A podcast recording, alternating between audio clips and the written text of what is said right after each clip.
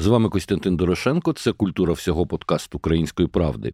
Нерозказана історія українського виноробства це тема сьогоднішньої нашої розмови, і саме під такою назвою в видавництві Ukraїner готується книга серйозне дослідження, яке зроблено після великої кількості експедицій по різних регіонах українських. І там буде новітня, я так розумію, все таки історія українського виноробства.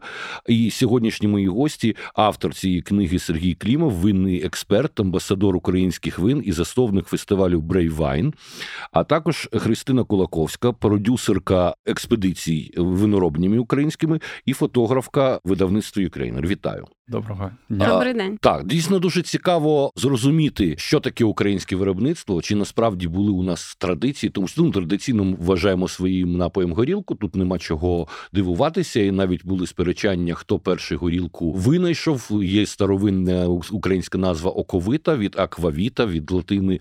І, до речі, в світі, якщо можливо хтось слухачів не знає, за собою винахід горілки запатентували поляки. Хоча росіяни мають найбільшу кількість горілки вітчизняних брендів, і всюди традиційно вважається, що горілку придумали і п'ють росіяни, і там, нібито її головну формулу виробив Мінділєєв.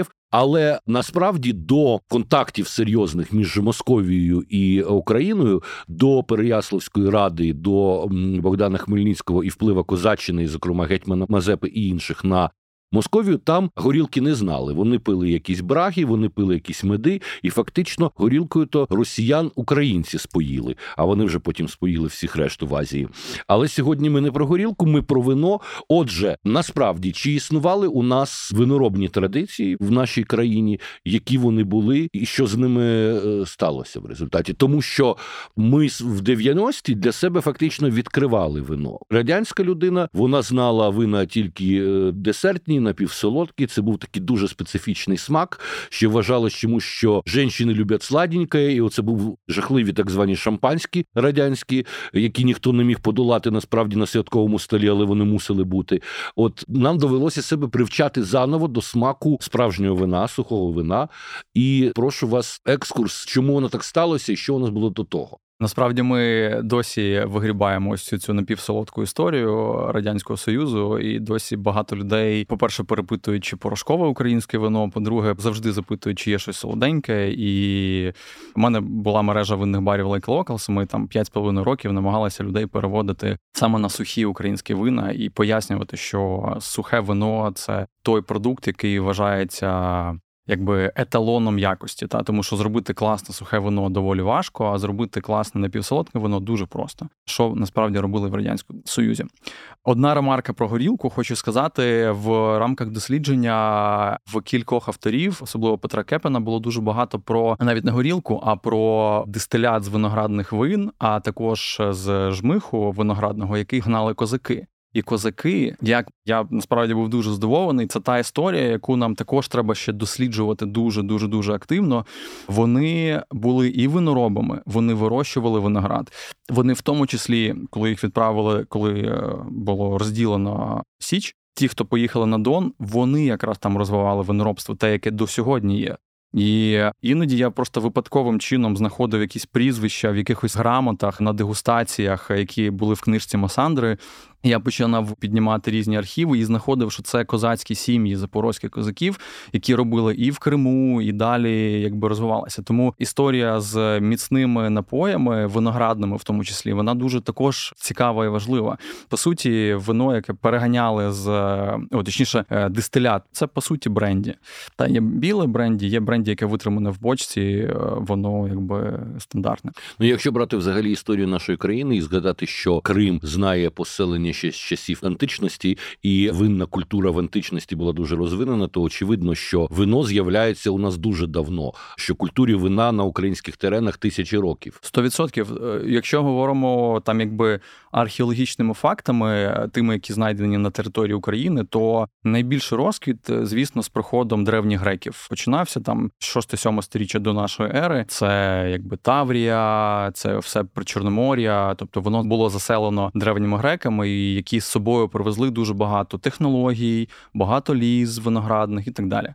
Аналізуючи знову ж таки, якби що відбувалося в той час до того, я знайшов археологічні дані, що Молдова, Молдова насправді дуже активно досліджувала своє виноробство і знається на ньому. Так от я знайшов археологічні підтвердження, що за часів трипільців також робили вино.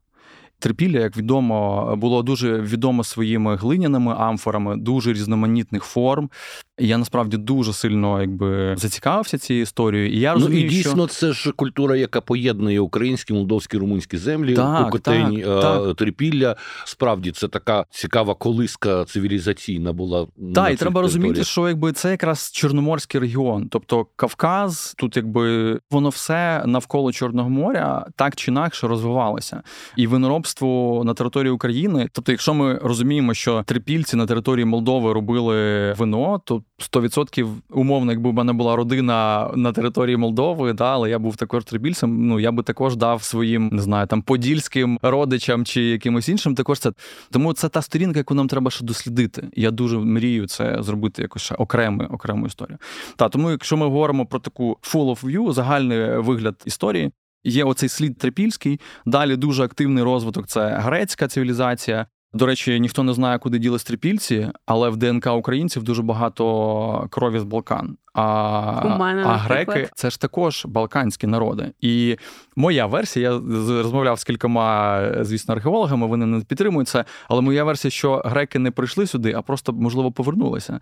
Можливо, частково це були також ті, хто пішли туди, і потім повернулися назад. Ну теорій таких існує багато. Знаєте, це трошки перегукується з різними ідеями початку 90-х, коли Україна тільки отримала незалежність, і що тільки не писали, що Україна походить від Бога Ра, а Троєщина насправді, тому що там була Троя. Е, е, багато різних є таких ідей. Зараз вони не настільки популярні. Ну я думаю, що цікавіше було би все-таки до більш доказових речей. Та, та, та. Як і де розвивалося виноробство в Україні, крім Криму? Після Криму була Римська імперія. Потім були доволі важкі і темні часи. Були різні завойовники. Україна завжди була ласовим шматком для завойовників. Два моря, гори, чорноземи, степи, дуже родюча земля. Тому ця земля завжди була, скажімо так, злита кров'ю насправді. І ви маєте розуміти, що виноробство це якби індустрія, яка розвивається в спокійні часи. Саме тому виноробство, яке на території сучасної Європи, Франція, Італія, Іспанія, воно почало розвиватися з тими самими древніми греками. Вони туди принесли цю всю культуру. Але сьогодні їхнє виноробство набагато більш розвинене, а наше в такому стані. І ось в тому числі в книжці я досліджував це. Тобто, як ми пройшли цей шлях і чому ми в цьому шляху втратили так багато, і сьогодні абсолютно на різних рівнях знаходимось. Так от, якщо говоримо історично, та то наступними, якби такими великими знахідками виноробства була Київська Русь, коли Київська Русь прийняла християнство. Було дуже багато обміну між якби церквами, монахами і так далі. І Воно була частиною літургійної історії. Тому монахи багато вирощували винограду і під Києвом, і в лісниках, і в з іншої сторони Києва. Біля Щекавиці також були виноградники. Та й це була якби така перша дуже активна фаза розвитку цього київського виноробства. Насправді в Лаврі досі є виноградник, маленький, невеличкий. Так, але слухайте, ми в цьому що стосовно православної церкви в Україні, ну і в цьому радянському Союзі чомусь вийшли на такий пекельний напій, як кагор. І це взагалі не зрозуміло, що ти п'єш. Це є якісь варення, це якийсь ізюм перекручений з водою. Я просто не уявляю, як це може сприймати як вино. Тому що кагор це навіть ну, коли ми кажемо там про Мадеру, чи про Херес, чи про Порто, там відчуваються якісь смаки, а це просто уособлення чогось жахливого. От як можна було е, уособлення радянського союзу, я би сказав. Думаєте? Так, знаєте, воно дуже сильно да, от радянський союз прямо спопсив абсолютно все, що було в радянському. Ми зараз дійдемо до цього, але ви зрозумієте, що там в радянському союзі було важлива кількість, а не якість. Саме тому їм абсолютно ну, було все одно чим Союзі, напивати людей. Якщо ну, вже говорити відверто, людям було цікаво не пити смачне, а залити очі. Так, так. І якимось чином в цьому пияцтві просто відключитися від того лицемірства, а іноді просто жаху, в якому воно жили. Слухайте, ну що далеко ходити в часи голодомору, першого в 33-му, 34-му, найактивніша фаза була створення ігристих вин. Тобто, оці от совєтське шампанське, воно з'явилося десь у 37-му році. І оці якраз 30-ті це була активна фаза створення всієї цієї якби ігристої шипучки, яку потім ну, просто заливали людей, щоб вони не бачили і якби не аналізували все, що відбувається. Ви знаєте, це дуже до речі перегукується взагалі з культурною політикою Сталіна того часу, тому що саме в 30-ті роки в розпал репресій, найжахливіших кілька хвиль репресій, голодоморів і так далі, з'являється велика кількість кінокомедій радянських з Любов'ю Орловою, з Утьосовим, коли радянській людині абсолютно перелякані, яка чекала воронка чи там смерті від голоду, демонстрували щасливе життя з піснями, танцями. Я другої такої сторони не знаю, де так е, що то там щаслив буде чоловік.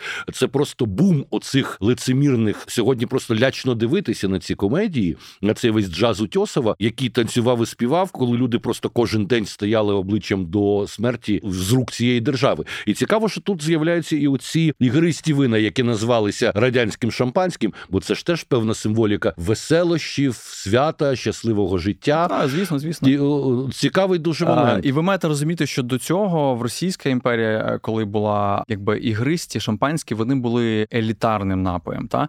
І звичайно, а тут вони людям... стали доступними. Так, і тут вони стали не просто доступними, супер доступними. Вони були настільки дешевими, що їхня задача була якби показати це все народу.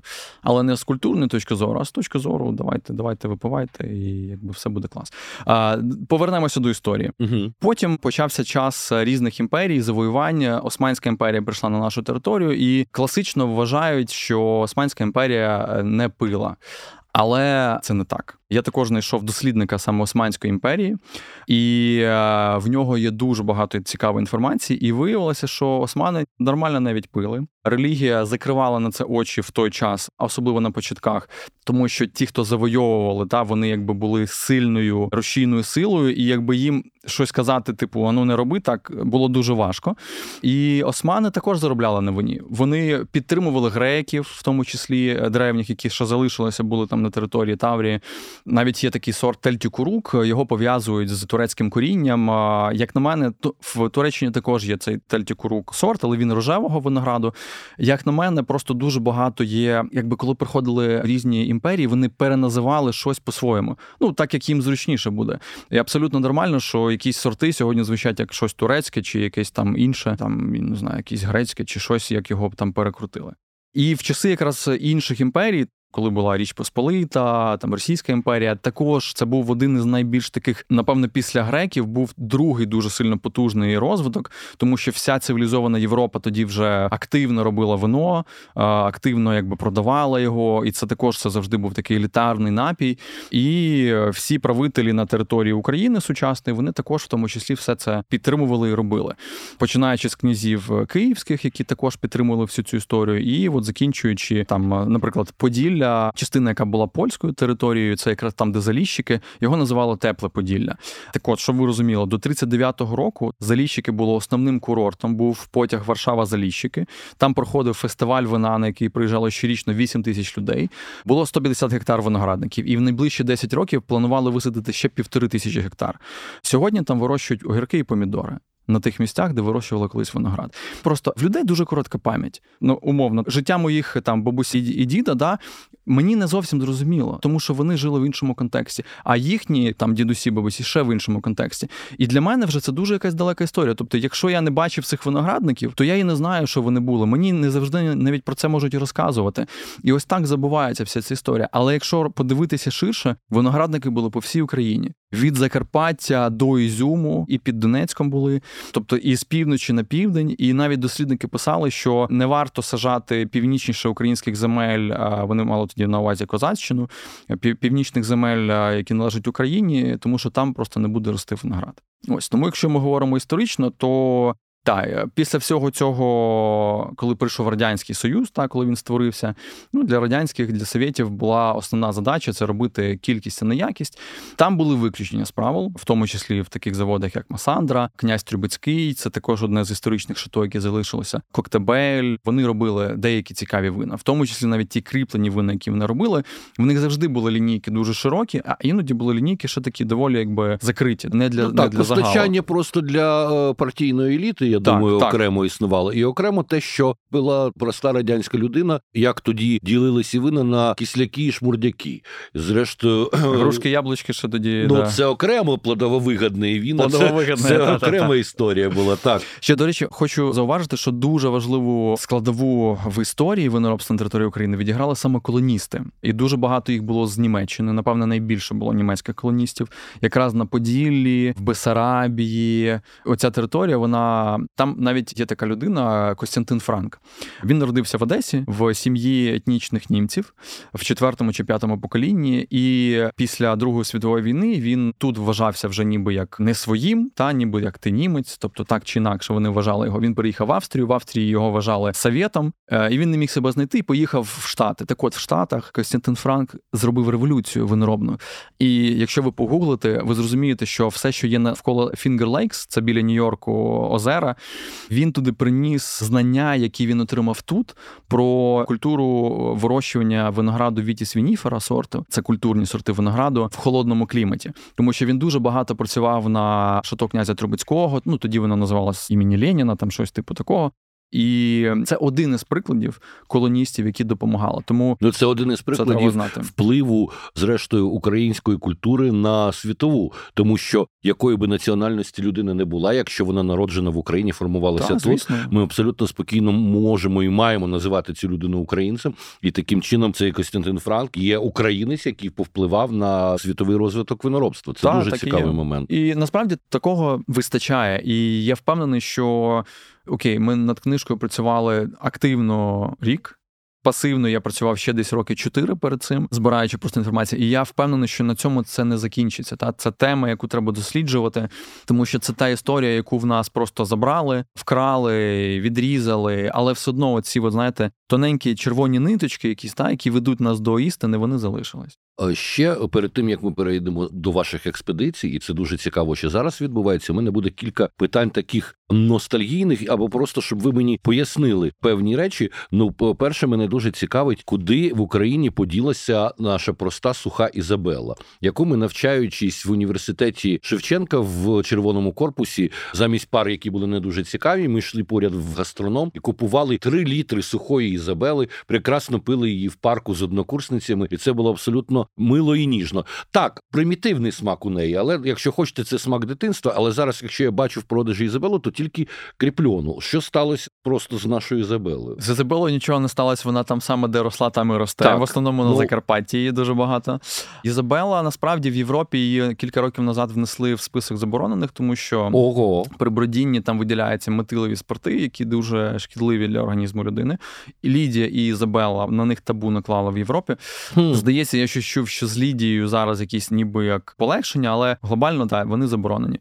Але Ізабелу ви можете знайти чудово в соку. Е, є така компанія Чизай Закарпатська. Вони роблять сок дуже класний, насичений. Найкращий сок, насправді, який ну, я пробував в Україні. Це сік... Не для реклами сказано, але це з Ізабели. Сік це сік, а вино це вино. І крім іншого, наприклад, в сік додається цукор. А знаєте, якщо людина не сприймає цукор, то їй краще все таки вино. Коротше, вина Ізабела в Україні більш нема. Тільки сіки крепльоні, так? Так, тільки те, що ви можете знайти ну, десь по домашньому. Зрештою, у радянської людини було багато поганих звичок, не тільки пити вино Ізабела, будемо їх позбуватися. Добре, поясніть тоді ще оцю ідею, справді стереотип, що буває порошкове вино. Чи може бути порошкове вино? Що це взагалі таке за ідея? Це дуже цікава тема, яка постійно піднімається дуже багатьма людьми і всюди. Отже, дивіться, я розмовляв дуже з багатьма виноробами і великими, і маленькими. І Такого формату, як ми уявляємо, коли чуємо порошкове вино, як юпі, пам'ятаєте, було просто додай води, так, і так. розмішай, і буде воно. Такого немає, його не існує. Навіть якби таке було, жоден офіційний виробник, який продає в бари, ресторани, магазини, не дозволив би собі таке робити, просто тому що е, ну так як це якась хімічна сполука, вона може випустити там в осад, щось з нею станеться, вона розділиться на якісь фракції і так далі. Тобто, ну якби це нонсенс. Але я думав над цією темою, і я зрозумів, що цей міф скоріше за все росте через те, що деякі люди, які були дотичні так чи інакше до великих заводів, вони бачили, що там часто використовують порошки. Тобто, ви маєте розуміти, що там близько, можливо, 50 чи 60 різних компонентів іноді да, можуть використовуватись вині. Це сухі дріжджі. Тобто, умовно, є там пекарські дріжджі, та вони також в виді сухих ви їх розбавляєте з водичкою, там додаєте те, що потрібно, там цукор здається, чи що, і вони починають заброджувати. Те саме з вином. Також є сухі дріжджі, е, вони називаються чиста культура дріжджів. Плюс є там сірка, вона також в порошковому вигляді. Бентоніт це біла глина, вона також схожа, якби таки на не то, що на порошок, але я думаю, що ці ножки ростуть звідси що деякі люди просто якби не розуміючи оцю всю систему, тому що умовно вони вдома роблять просто так пожмакав виноград, і от тобі буде вино. Це один із видів, це якби те, що сьогодні називається натуральне вино. А є конвенційне вино, та це вино, яке якби робиться по сучасним стандартам для того, аби все було стандартизовано, технологічно, чисто, без всяких там захворювань, вина і так далі. Ну раз вже ви сказали цю фразу натуральне вино, то тут теж є питання, тому що це дуже мені скидається на якийсь маркетинговий хід, якщо чесно. Е, якщо чесно, вся вся історія про те, що натуральне вино і воно набагато дорожче, і сам і термін не витримує критики, бо інше вино, що не натуральне, воно з чогось іншого зроблено. Роз'ясніть, будь ласка, як до цього ставитися? Ви абсолютно праві. Це на 100% маркетингова історія. Дивіться, для того, щоб говорити про натуральне вино, треба подивитись на контекст взагалі світового виноробства. В світі стільки виноробень і вина, що ми його не зможемо випити. Зараз в Європі, якщо раніше вони давали гранти на розвиток виноробства, то зараз вони навпаки дають гроші за вирубку виноградників в Європі. В світі перевиробництво вина. Умовно, якщо ми візьмемо якусь Францію, там 60 тисяч виробників вина. Ви хочете якось виділитись? Ну але якщо ви не якесь крю шато в Бордо. Ну блін, ну це дуже важко. Вибач, 60 тисяч виробників. Так. А ти рахував скільки в Україні? Рахував не не так багато. так, офіційних ну менше ста. Тут ще Ого. питання, так, але Різниця. тут ще питання, різниця велика, але тут ще питання: наскільки те, що виробляється в Україні, можна, грубо кажучи, називати вином. На початку нульових мені пощастило спілкуватися з однією людиною. Це був підприємець чеченський, який викупив завод в Молдові. І ми, значить, з ним їздили просто подивитися. Я вперше тоді опинився в Молдові. І він мені розповів, що радянські Київський гост вина те, що він виробляв, це в світі вином не вважалося. Я забув уже точно, але грубо кажучи, що світові стандарти, світові параметри говорять про те, що з літру винного сусла можна виробити літр вина. А радянський гост менше. а от трошки менше. А радянський гост говорив, що з літру винного сусла можна виробити 2 літри вина. І отже, очевидно, тут це той самий кисляк, який радянська людина пила, а який вином просто в світі не вважали. І я не надто слідкував за нашим виновиробництвом, чесно кажучи, тому що на певному етапі вже втомлюєшся від експериментів. І мені здавалося, що дуже довго українські вина справді не дотягували просто за якістю до іноземних, а ціна дуже часто порівняна, а іноді наші вина і дорожчі. І От як на сьогоднішній день з цим всім? Чи ми відійшли від тих радянських підходів, і як це все можна контролювати? Ті радянські підходи вони іноді зберігаються на дуже великих заводах, тобто тих заводах, які ви можете знайти там в кожному селі. Коли це там десятки мільйонів пляшок, іноді ти мусиш робити щось не саме якісне. Це називається другий віджим, іноді є третій віджим. Угу. Це як третя свіжість, та у риби. Ну, приблизно так. так. Але е, ну, якщо ми це говоримо... хоча б на пляшках пишуть? Ні, звісно. Ну, от, бачите? Хто вам таке скаже, ви що? Треба ж гроші заробити. О. Ну тому вино коштує часто там 50-70 гривень. Ну, зараз вже там хочуть підвищити трішки акциз, але все одно. В Україні зараз з'явилася вже когорта крафтових виноробів, Ну, якщо говорити мовою законів, то це ті, хто можуть виробляти 10 тисяч декалітрів вина, це 133 тисячі пляшок. Як правило, це виноробники які виробляють від 5 до там 35 тисяч пляшок в рік, рідко більше. Вони виробляють або свого винограду, або купують його там на півдні. В нас дуже багато виноградників в Бесарабії, дуже багато на півдні, там залишилось багато в Закарпатті. І в принципі, винограду як матеріалу в нас вистачає. Його навіть також дуже багато, тому що маєте зрозуміти, що е, от чому українське виноробство, воно якби в такій стадії, як зараз, воно ніби якби з одної сторони є нормальне, але з іншої сторони, от залишилося ще ось ті от такі доволі трошки шмурдячкові вина. Давайте ну будемо чесними. Ну якби ну, треба так, бути так. відвертими. І коли ти отримуєш зі свого досвіду ситуацію, що коли ти випиваєш українське вино, то у тебе набагато частіше болить голова, ніж від італійського і французького. Я маю на увазі не відро випити, а там з друзями пляшку чи дві. То теж починаєш думати, чи тобі підтримати українського виробника, чи може таки таки зробити вибір в тому, в чому нема сумнівів. Тут можна якби про це подискутувати. Звісно, я що... думаю, що це дуже індивідуально, да. дивлячись, що ви пили з українського вина. Ні, є наприклад, я е, знаю і з власного ж досвіду знаю, що колоніст робить хороші вина. Жодного разу мене не було жодних проблем з винами марки Колоніст. Чесно кажучи, якщо ви п'єте Ізабелу, ну ні, Ізабелу я пив, коли був е, студентом. Знаєте, 18 років, що не вип'єш, з тобою все буде нормально. Я А доросла людина вже трошки інша історія. Та то розкажіть уже тепер, які є респектабельні українські вина, які можна довіряти, і чому вони все-таки настільки дорогі? Бо вони часто густо дорожчі за я. От вам покажу на прикладі пляшечки, яка в нас стоїть на столі. От якщо ми візьмемо європейську ну, середню європейську виноробну. стоїть пляшечка Лужанська. Лужанська, але уявімо, що це пляшка вина. Так от, Окей. коли розмовляєш з європейськими компаніями, виноробнями, ну і запитуєш, чуваки, як ви за євро можете продавати своє вино там чи за півтора експорт прайс на експорт, а іноді ще дешевше. Там вино, яке ви знаходите тут по там 200 гривень, яке ви можете купити. Повірте, воно коштує 50 центів. Тобто для України це unreal. нереальна абсолютна історія. Так от. 70% в цій пляшці це гранти. Державні, просто інших великих компаній, якби грантодавців.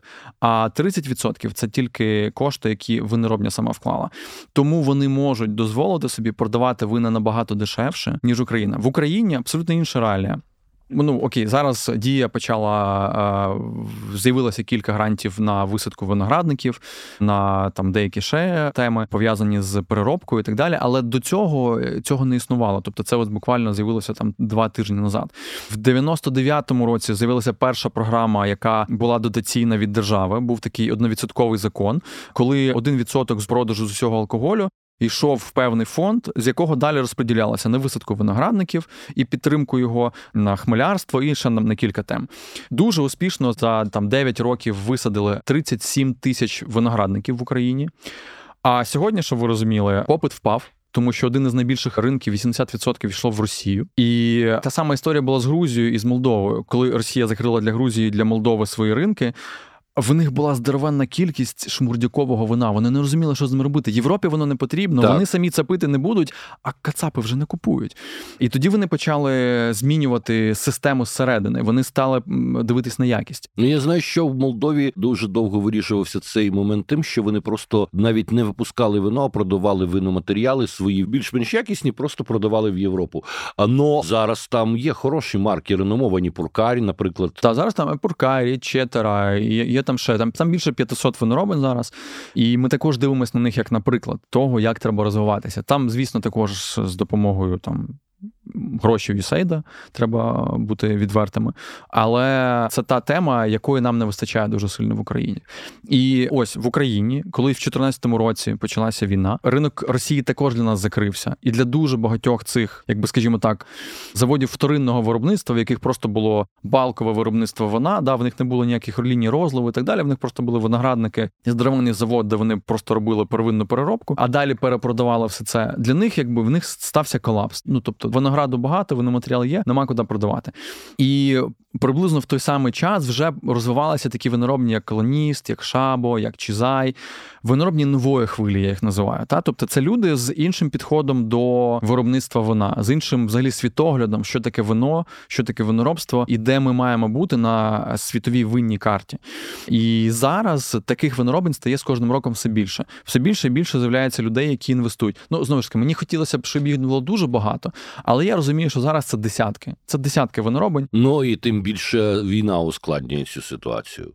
Так, пані Христино, я би хотів почути от стосовно ваших цих поїздок, як ви це все знімали, е, ваших експедицій. Я знаю, що ви розпочали роботу ще перед війною, але велику кількість експедицій ви робили і під час війни, восени 2022 року. І от ем, мені довелося подивитися документальний фільм, який присвячений виноробству Поділля. Це я так розумію, знімалося вже саме під час війни. Так, так, О, так. як знаходилися маршрути, яка там є різна специфіка від регіонів? Що особисто вас зацікавило, що ви побачили? Схожість, різницю в підходах, проблемах, смаках навіть? Ми просто давно досліджуємо в Ukraїner і тему вина, виноробства, і ми ще в 17-му чи 18-му році вже зняли серію вина Закарпаття і вина Таврії. І також у нас була знята серія Вина Бесарабії, але ми її просто не встигли випустити. І почалось повномасштабне вторгнення.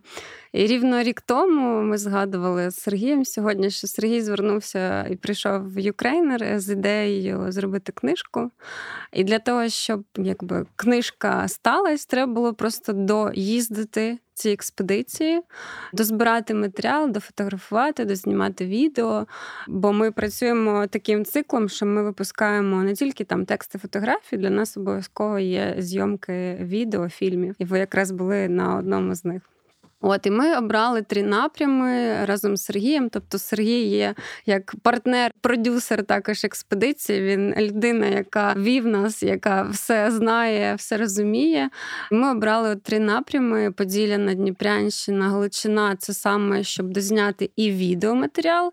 А також Сергій з фотографом поїхали на Бесарабію, так е, дознімали але там тільки вони разом в парі фото саме робили. От і поїхали ми у вересні, трошки жовтня, мені здається, було mm Та-та-та. якраз да, в 22-му році. У нас паралельно відбувалася експедиція деокупація звільнені території одної команди.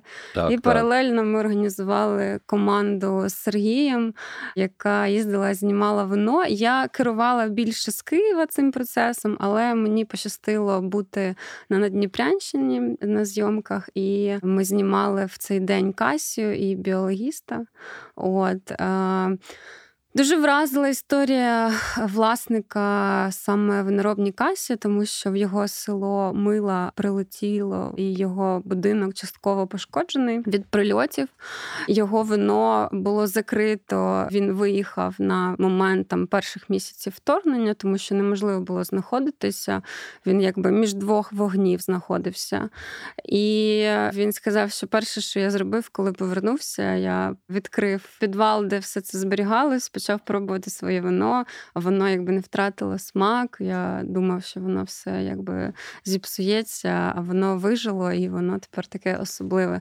Він сказав, що він довго думав, що йому далі робити з цим всім, але продовжив свою справу. І це також якби сімейна справа. І Він перш за все робить вино для себе, і тому такий якийсь чоловік особливий, натхненний, і дуже його історія супер вразила нас. Ми обирали разом з Сергієм ці напрями, і як він нам радив, туди ми рухались, враховуючи побажання його як автора. Він може зараз доповнити, чому ти обрав да, саме це, як ти направляв нас. Підкажи. Тому що це ті виноробні, які заслуговують бути підсвіченими. Ну тобто їх мають знати, тому що це ті, хто виходять в легальну сферу, або ті, хто вже планують, це ті, хто роблять якісні продукти. Це ті, якби кого можна абсолютно купувати і і не боятися, що це якась там підробка чи якийсь там третій сорт. Так, і ми ще обрали за цінностями, які нам близькі. Тобто, це має бути там абсолютно проукраїнська позиція у власника і не пов'язаність з якимось там корупційним бізнесом. Та, тобто речі, не виноробня олігарха. Деякі... Да, у нас були деякі суперечки щодо однієї виноробні. І... Навіть дві виноробні не потрапило. Так, тобто угу. тут ще ми якби робили таку цензуру з боку Юкрейнера. Тому що ви не були впевнені в прозорості статків цих виноробень і їхніх якихось політичних зв'язків. Я так, так розумію. Так, так, саме так. Ну так, це очевидно. Тому і є продюсерський редакторський підхід, що це не там золоті сторінки регіону, де кожен може розміститися за так, гроші. Так. Мене запитували люди, які відвідували покази. А коли буде про Причорноморя? Все я знаю, що ви знімали про Причорноморя. Так, Можеш так, розказати? коли буде. Я думаю, що це треба буде актуалізувати на сьогоднішній день, тобто зняти цю частину, як було під час там перших місяців повномасштабного вторгнення, як зараз. Тобто, це треба буде ще зробити дозйом, взяти наші архівні кадри і тоді вже випускати. Але з планами найближчого півріччя точно не зараз. Просто ми обираємо постійно якось напрям тем, які нам наразі більш актуальні через війну. Да? От тому буде але не найближчим часом. Про експедиції хотіла ще сказати, що команда відвідувала настільки красиві місця, відправляла фотографії, особливо там Бакота. Мені дуже якось припало до серця. І тепер моя мрія особисто потрапити на цю виноробню, тому що звідти види, кадри просто фантастичні. Кристина, якщо ти любиш відпочивати з палатками, е, я тебе запрошую переночувати на винограднику. Ми візьмемо пару палаток, і це незабутнє. Я минулого року їздив на кілька днів і був на винограднику Богдана Павлія. Це щось неймовірне. Це... Так, насправді, коли виноробища роблять можливість людям зупинитись у них, да? тобто це стає ще й туристичним таким е, бізнесом, як там Галицька сорока, да? Угу. до них можна прийти, я так розумію, трошки в них там побути. Ну, да? ви знаєте, це розвинено в світі. і Я принаймні і супер класно, коли це буде і в нас. Тобто, Я вже бачив є. таке в Каліфорнії, бо є цілий феномен каліфорнійських вин, вони дуже цікаві. І я дізнався, наприклад, в Каліфорнії, що певні французькі шампанські вина вони замовляють замовляють виноматеріали саме в Каліфорнії. Є така історія. Там обов'язково ресторанчик, невеличкий готель. Ти можеш просто хоч тиждень їздити цими каліфорнійськими виноробнями, постійно десь щось куштувати, залишатися, дивитися на природу. Це дуже хороший туристичний напрямок. Дуже. Так, це, це, це те, куди нам треба розвиватися. Ми будемо розвиватися в цю сторону. Так, я ще додам, що експедиція тривала досить швидко, тому що ми хотіли дуже швидко зняти, оскільки вересень це місяць важливий для виноробів. Вони якраз збирають все, і процес виробництва триває. Сергій нам на цьому багато разів наголошував, тому часом відвідували там в один день по дві виноробні. Вночі ми всі зізвонювались, були всі дуже втомлені, але надзвичайно щасливі. Я пам'ятаю, ми виїжджали. Здається, це було в Бесарабії. Ми виїжджали там в 6 ранку, а поверталися. Комендантська була в 23 починалася там в 22.59, Пам'ятаю, ми заходили і ну просто там ми працювали працювала нон-стоп для того, аби втиснутись в ці Та-та-та. і про структуру книги. Структура дуже проста. Книга розбита на кілька якби таких великих напрямків. Перший напрямок це історія. Далі ми говоримо про сорти винограду, теруари, про людей, які допомагали і допомагають українському виноробству, в тому числі там Павло Шеремет є. О, е, це його... до речі, безперечно, і для усіх журналістів української правди, і для наших читачів персона Павла Шеремета є важливою, знаковою, і він, я так розумію, має певний стосунок до так. Є дуже прямий стосунок. Насправді е, з Павлом ми познайомилися в 2016 році. Він ініціатором був першого виноробного форуму, який став платформою для спілкування влади і виноробів. І саме після цього форуму почалися найбільш суттєві зміни в законодавстві України. Тобто, по суті, там були підписані певні меморандуми, після чого почало з'являтися відміна ліцензії, потім поява малих виноробів і так далі. І досі цей форум проводиться. Його проводять торгово промислова палата. І якби Павло відіграв дуже важливу роль в цьому, тому що він розумів, чому українське вино має бути, та чому воно має бути відомим, голосним, а не просто типу якимось вином найдешевшим на там найнижчій полиці. Ось тому так про нього також буде. Там будуть його певні думки, і якби тому, що для мене це було важливо так показати людей, які в різних епохах допомагали і допомагають сьогодні виноробству України. І сторінка про Сергія Клімова там теж, так? Ні, мене немає. Сторінка про Сергія Клімова буде в дослідженні якогось іншого дослідника. Наступного автора, так. так. Також в книжці буде, звісно, про українські виноробні. У нас здається 31 виноробня, вже просто там змінювалось дещо, я вже не пам'ятаю фінальну редакцію. І окремо будуть топ 100 українських вин, які треба скуштувати. Ну, топ 100 ну, все таки це, це не зовсім топ 100 якісь... це гід українськими винами. Так, Тому що рейтинг це момент, де все-таки мусить якась експертна спільнота ну, створювати ну, окей, його. топ 100 Просто я як рахував, думаю, так, там, напевно, буде 100. Там більше 100, але їх це вибирали ви. Так, та, це це особисто Це ваш персональний експертний висновок. Так, я ну, тобто 9 років. Я кажу, в мене були винні бари. Я 5,5 років пив дуже багато українського вина, і не тільки українського, звісно. Я розумію, як воно розвивалося, що таке добре, що таке погано. Деякі від стиль... чого болить голова, від чого ні. Ось таких там не буде. Ну тому це це дуже це дуже важливо. Це важливо так, коли ви відповідаєте власним прізвищем, навіть не прикриваєтеся певною кількістю експертів а від свого імені. Будемо пробувати, і потім, якщо що, то ще в книжці будуть QR-коди на наші відео. Так, це дуже класна які історія. будуть вести да, на наші фільми в Ютубі, тому можна буде і читати, і потім так, подивитися. Тобто, по суті, це мультимедійна книга, да, де ти зможеш, прочитавши якусь сторінку, якщо тобі буде не вистачати інформації, ти дійсно можеш перейти на сторінки Юкрейнера і більш якби, детально про це подивитись. І ще ми плануємо переклад на англійську. Ну, це, звісно, обов'язково, і це взагалі дуже хороший вже такий, я б вам сказав, ну, стиль вашого видавництва, що ви обов'язково робите англійською і іноземними мовами, тому що людям треба знати справді, що таке Україна. Так, ну наша мета зробити вино об'єктом культурної дипломатії, як зараз працює там одяг, музика, фільми українські да, за кордоном. Так само ми хочемо, щоб вино теж представляло таким чином Україну. Якщо ще трошки торкнутися історії, а як які найстаріші сорти винограду, які можливо автохтонні, притаманні Україні, тому що ми знаємо там грузинське виноробство, воно все навколо саме автохтонних сортів винограду. Всі ці назви там твіші, там ну, оркацетелі, мцвані, цицька. Це все просто маленькі території грузинські, де рости той чи інший сорт винограду. Вони дуже часто прив'язані просто локально до якогось е, е регіону. Так. Ми знаємо французькі сорти винограду, ми знаємо італійські, там іспанські іспанська ріоха там. А що є у нас таке можливо і чи є? Є, є, звісно. В нас також е, ці сорти прив'язані більше до місцевості. У нас найбільша частина цих сортів залишилася саме в Криму. Нічого, там... ми скоро туди дістанемось. Так, скоро дійдемо туди. Безперечно. Дуже дуже цікава історія саме з кримськими сортами. Там одні з найвідоміших це Кімкара, Кефесія, Джаваткара, Кукур. Дуже цікава історія з Кукуром, тому що коли я писав книжку, я спілкувався з колишнім директором Масандри Миколою Бойком.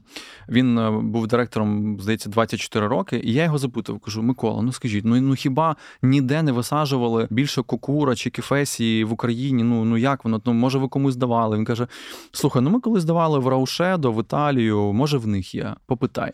Я написав в Раушедо, і знаєте що? Я знайшов там. Наші сорти винограду. Mm. Там є кукур білий, прямо зараз можна купити саджанці, і там є чотири клони кефесії. І це дуже важливо, дуже важливо, тому що поки так. немає доступу до Криму, ми не можемо офіційно брати звідти сорти і розмножувати їх.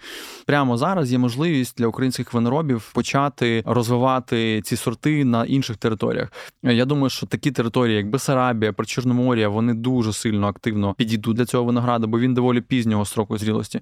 Закарпаття, в тому числі, буде добре. Але треба експериментувати і дивитися далі. Можливо, і Поділля буде цікаве. Також є Тельтікурук, це один із найвідоміших зараз зараз його зробили брендом. Типу, він єдиний автохтон в Україні, але він не єдиний, тому що в нас є Крим. Треба не забувати, що Крим це Україна. Безперечно. Плюс е, для Закарпаття в нас є багато автохтонів. Там є Ланка, Королівська Ланка, Бакатор, Харшлевелю. Угорщина вважає їх своїми, але я готовий посперечатися, чи дійсно вони до кінця їх, чи вони були просто забрані імперією, яка яка просто прийшла на нашу територію. Ось тому історично в нас доволі багато сортів. Ви навіть якщо подивитеся, от по Києву, Київ весь в виноградниках, насправді. Та Київ реально в виноградниках. Вони плетуться по п'ятий, четвертий поверх. Я навіть на Подолі кілька місяців назад знайшов ствол лози, якому більше ста років. Я колись був на Санторіні, і такий самий ствол був, і вони його просто молилися на нього, тому що вони кажуть, йому 200 років. Так от, цей приблизно такий самий. І він знаходиться в маленькому дворику на Межигірській. Здай точку. Я здам, так. Мені це дуже цікаво. Мені здається, що в нас ще дуже багато недосліджених цих сортів. І це також одна із задач. Ми з там колегами зараз створили Wines of Ukraine. Це бренд, який буде популяризувати українське вино в світі, в експорті і так далі. І одна з частин це дослідження саме виноробної теми, саме от в форматі винограду. А який із існуючих нині в світі є найстаріший сорт винограду? Бо ми розуміємо, що виноград, ну його історія стільки ж, напевно, скільки цивілізації. Вже в Шумері, в Акаді знаходили присутність винограду в людській культурі. Який з тих, от, що ми п'ємо, можемо купити, можна вважати найбільш древнім, найбільш давнім? Важко сказати, якщо чесно. Ну е, тут треба дивитися на напевне на сорти. Тобто там є є кілька якби видів, да, є Вітіс Вініфера, є Вітіс Ламбруска, є руперія там і так далі. Це різні сорти. Здається, руперія це якраз дикий сорт винограду, тобто той, який був до цих окультурених. Тобто, теоретично, напевно, якісь дикі сорти винограду це ті сорти, з яких пили вино наші предки. Але так, щоб сказати вам конкретно якийсь один сорт, на жаль, не скажу точно. Ну, якщо дивитися на от такі автохтони, як ви вже казали про Грузію, в Грузії там більше 500 автохтонних сортів, в Греції дуже багато.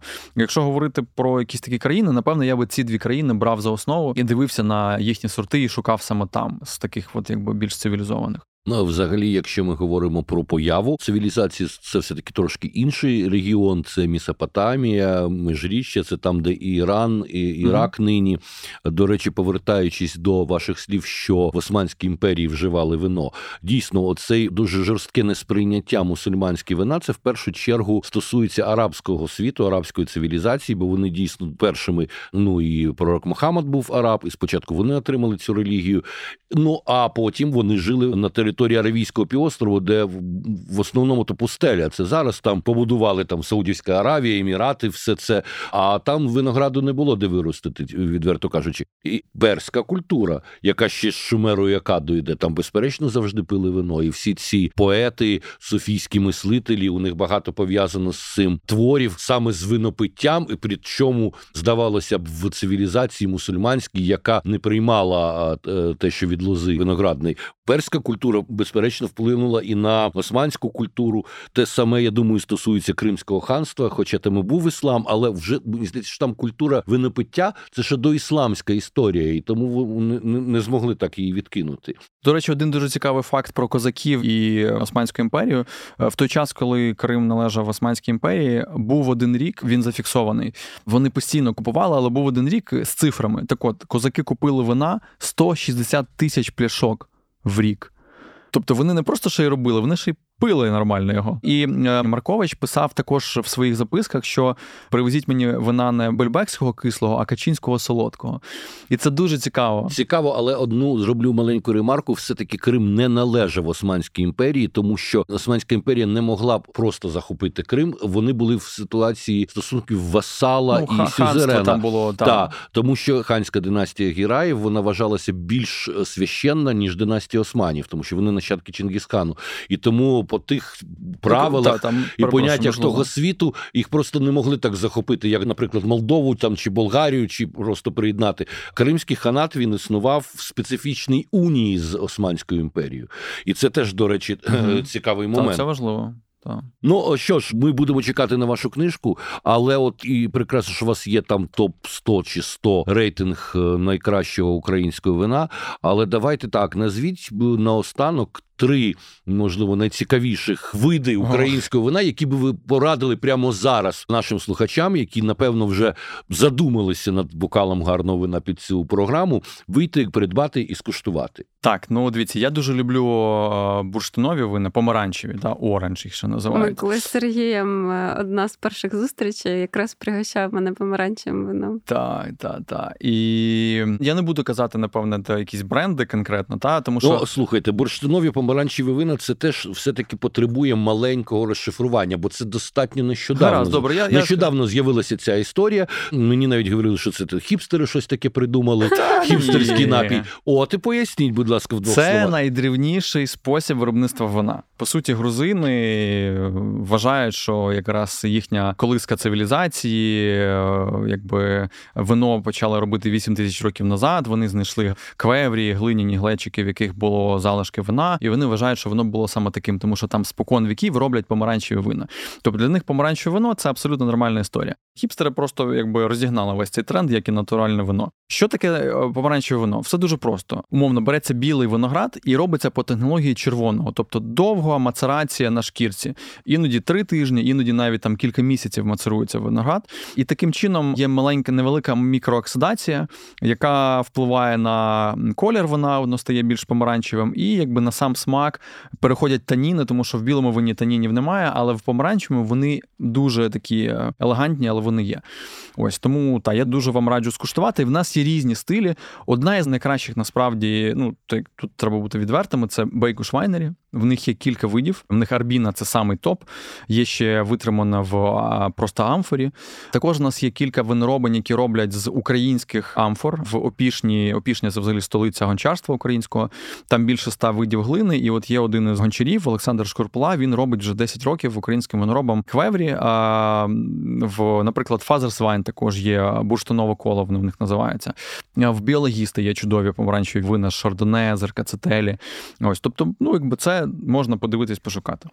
Це будемо вважати номер один. Так, це номер один. А давайте чогось більш можна я додам давай, давай, давай, а вже. Мені здається, що цікаво, це саме вино з ягід. Я вже назвала Галицька сорока, досить якби непритаманне, якщо ми відійдемо трошки да, від стандарту, то я б радила спробувати це теж. Так. Це цікавий це момент. Цікавий момент. Я зіткнувся свого часу з ягідними винами в Литві. Ну у мене було упередження радянське, бо у нас це дійсно називалось плодово вигадне, коли просто будь-чого робили якийсь напій, який називався вином, дуже умовно. Але от в Литві з якихось лісових ягід, тому що ну це країна, в якій багато лісів. І у них ну в Литві такий клімат, там не можна виростити виноград для вина. Угу. І це справді було смачно, і це справді було дуже цікаво. І, і дякую вам. Я не знав, що в Україні теж роблять Є таке. навіть не один бренд. Є, є. І е, в я знаю, що в Житомирській області є хлопці, які вже кілька років роблять е, з ожини і з інших ягід. Тобто це ті, в кого є багато ягідників, і в них, звісно, залишається ягода. Ну і що, не викидати ж її. Вони просто перероблюють її. Оце е, Орести, про якого ти згадала, та, та. він дуже класний та. хлопець. Реально, він не тільки робить ягідне вино, ну якби не тільки малинове вино, не просто і малина. Він робить вина з різних сортів малини. Він дуже він сильно заморочений. Там 14 чи ну, чи, в нього є якісь там 40, суперрідкісні сорти. Щось, да, видів а, малини. Так, і плюс в нього є варення з полюстків троянди. Це взагалі супертоп. Вони роблять і варення, і водичку для тіла, і так далі. Коротше, в Україні насправді є дуже багато класних крафтових виробників, і вино це одна із частин якби, цієї культури. Я думаю, що проблема в тому, що вони не завжди доступні в загальних супермаркетах. Наприклад, куди ви йдете за вином і не можете їх знайти. А це де буде... шукати? Де шукати? В основному або ви замовляєте їх напряму, або якісь спеціалізовані магазини. Дуже часто такі виноробні, якби маленькі виробники продаються локально. Тобто вони рідко виходять колись далеко. Та, угу. Тобто це або їхній онлайн-магазин, і хтось, хто в тому регіоні, там ресторатор, наприклад, е, хоче з ними працювати. Прекрасно. І остання рекомендація, можливо, якесь червоне вино. Е, Дивіться, що тут гадати? Одеський чорний. Щось з одеського чорного. В нас їх, слава Богу, точно більше десятка є в різних виноробень. Кому цікаво, той дослідить. Такий маленький інсайт, інститут виноградарства і виноробства Таїрова, який існує з 1905 року. В 2023-му в січні отримав ліцензію. Вони тепер можуть офіційно продавати свої вина. Це якраз mm. той інститут, який виявив, селекціонував одеський чорний, сухоломенський білий. В них є також чудовий сорт Загрей. Я вам дуже раджу його також скуштувати. В них є чудовий сорт Ярило. Але одеський чорний він дуже сильно різний. В радянському союзі його використовували як чорнило. Його називали чорнило, бо він такий, прям ти його п'єш, і він ну тупо чорнило. Ним підфарбовували вина. Якщо, наприклад, там робили якесь мерло, а воно було дуже світле, додавали туди 5-10% цього, і все було якби окей. Зараз ми його перевідкриваємо. Ми розуміємо, що він суперпотужний, він дуже потенційний. В Бесарабії виходять найбільш потужні вина з нього ближче до якоїсь, знаєте, там Іспанії, жарких кліматів. Тобто він дуже дуже дуже потужний. І е, є виноробні, там, якщо ви пошукаєте топ, я думаю, що точно люди, яким буде цікаво, знайдуть. І можна я додам останнє, що можна вже купувати нашу книжку, вже є передзамовлення. Ви можете зайти на наш сайт, на наш магазин, і насправді зараз навіть таким чином ви нам допоможете ще більше, щоб вона з'явилась швидше. Прекрасно. Бажаю вам наснаги і натхнення. Чекаємо нової від вас інформації в різних медіа. І наразі дякую. Дякую.